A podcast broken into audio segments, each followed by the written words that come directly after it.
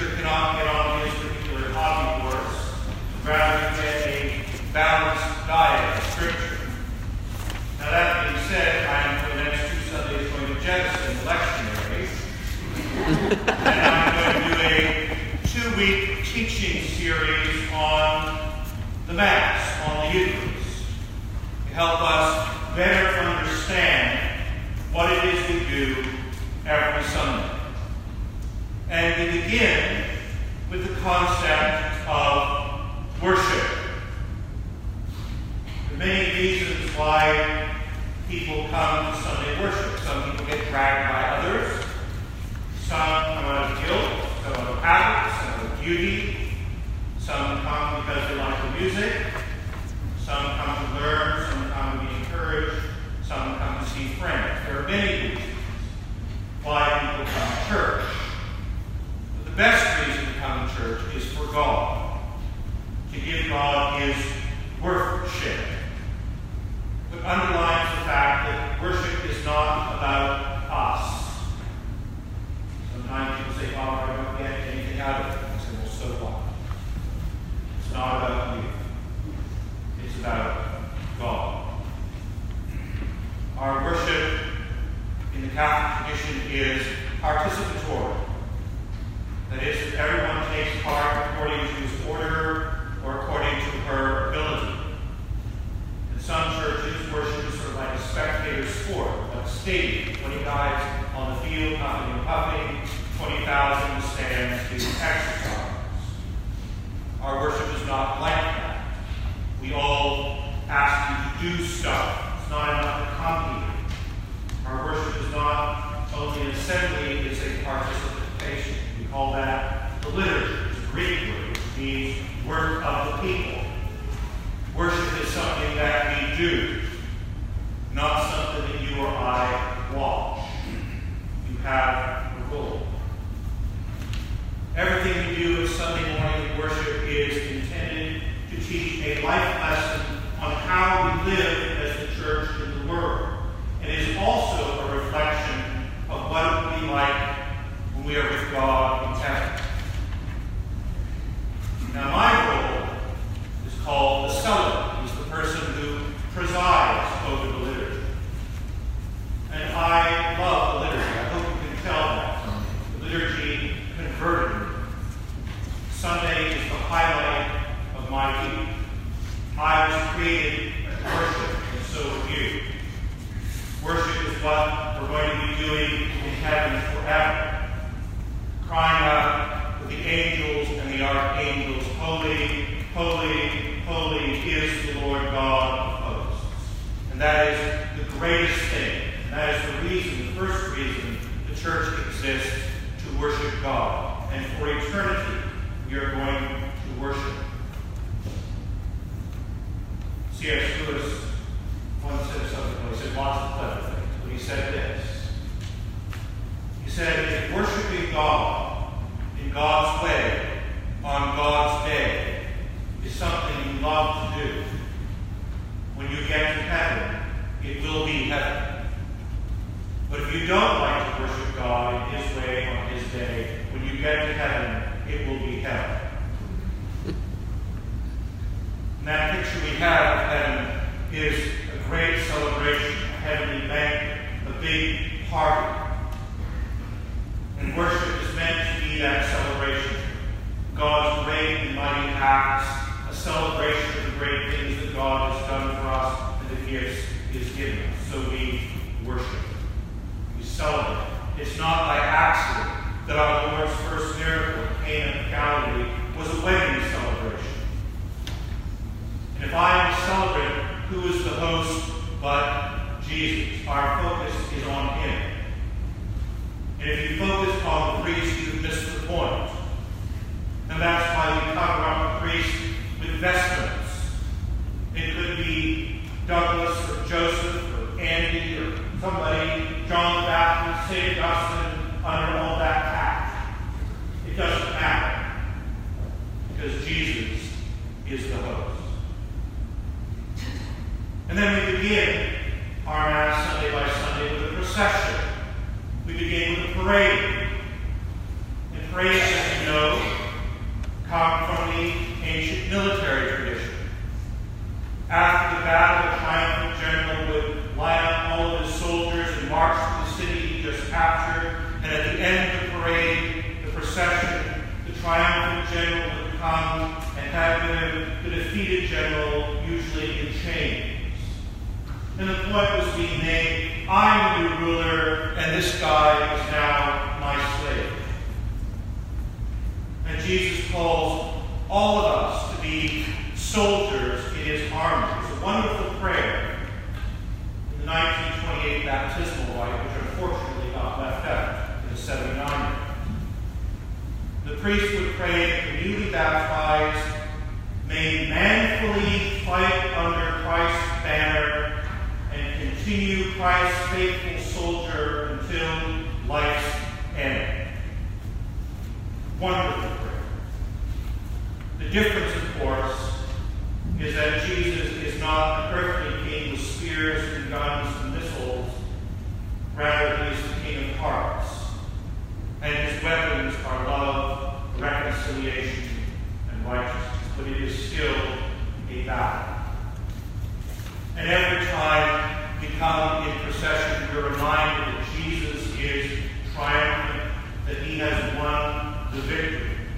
And we lead that procession to the cross to remind us that our Lord's victory was won through the cross. So the first part of the Mass we call the liturgy of the Word, where we focus on the reading of Scripture. This has its roots in the synagogue service. And the scripture readings are preceded by a collect, a prayer which collects together all of our prayers over the Mass, a different one appointed for every day of the year. And we don't make these prayers up. There's nothing wrong with extemporaneous personal prayer in our own personal prayer life. But when we gather together as the assembly, we engage in common prayer. And these are prayers that have been given to us. They are deeply biblical prayers, the best prayers of the church throughout the centuries. We get 2,000 years of people writing prayers. You get the best. Then we go to the readings. We have the first reading from the Old Testament. We stand on the shoulders of our elder brothers, the Jews. And we want the whole of salvation history. So we read the Old Testament. I was a seminarian, I did an internship at St. Clement's Church in Philadelphia. St. Clement's still uses the 1928 lectionary. And those of you who grew up in the 1928 prayer book remember that there was an epistle and a gospel for every Sunday. There was no reading, or very rarely, a reading from the Old Testament. And I said to the, to the rector, I said, well, Father, one of the good things about the lectionary is we get to hear from the Old Testament. And he said, well, if you want to hear from the Old Testament, go to the Presbyterian Church. the Old Testament is important. And Psalms. The Psalms are the hymn book of King David's court. David, of course, lived a thousand years before Christ.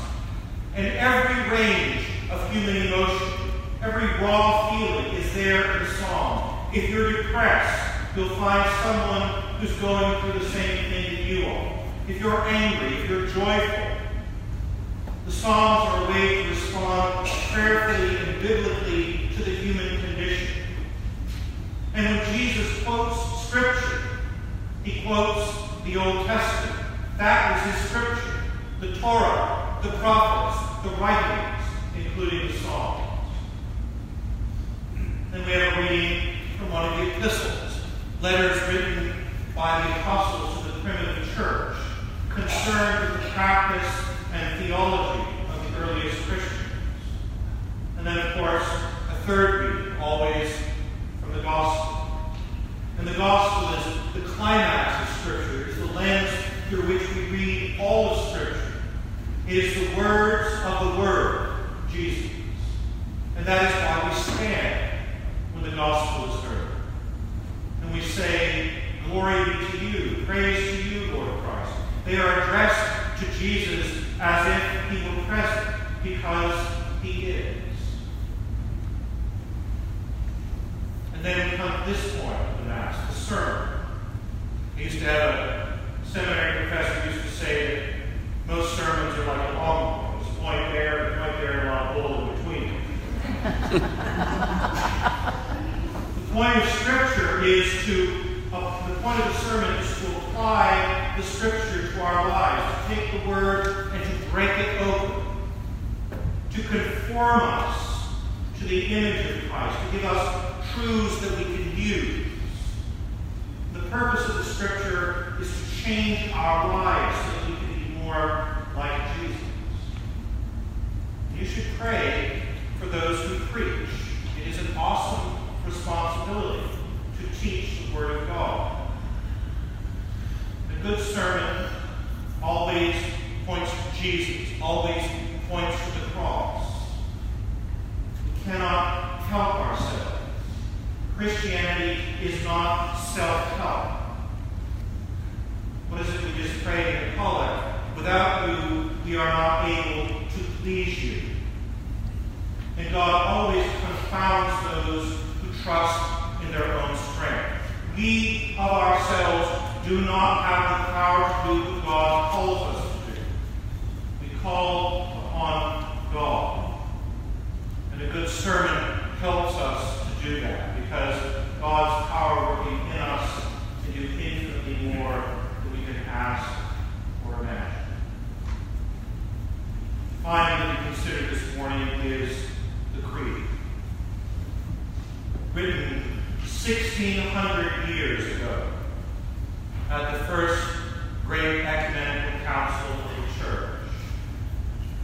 And it begins with the words, We believe. That is, we ascribe to the faith of the church. It may not be our faith on any given Sunday.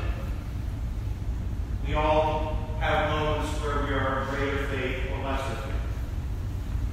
But it is a participation in the ongoing life of the church, an unbroken chain of belief. We believe. The Creed defines the borders of orthodoxy of right belief. And there is such a thing as right belief and wrong belief. And right belief brings life, and wrong belief brings death. And we can always test what is said in the sermon against the creeds. You know, there's some groups that claim to be Christian, and the creed is a way to toss, test their claims. Are Mormons Christian? are Jehovah's Witness Christians. They talk about Jesus. But no, they cannot recite the creeds. So we say the creed Sunday by Sunday by Sunday, so that the faith of the church becomes our faith, and it permeates us. And finally, we can stand without our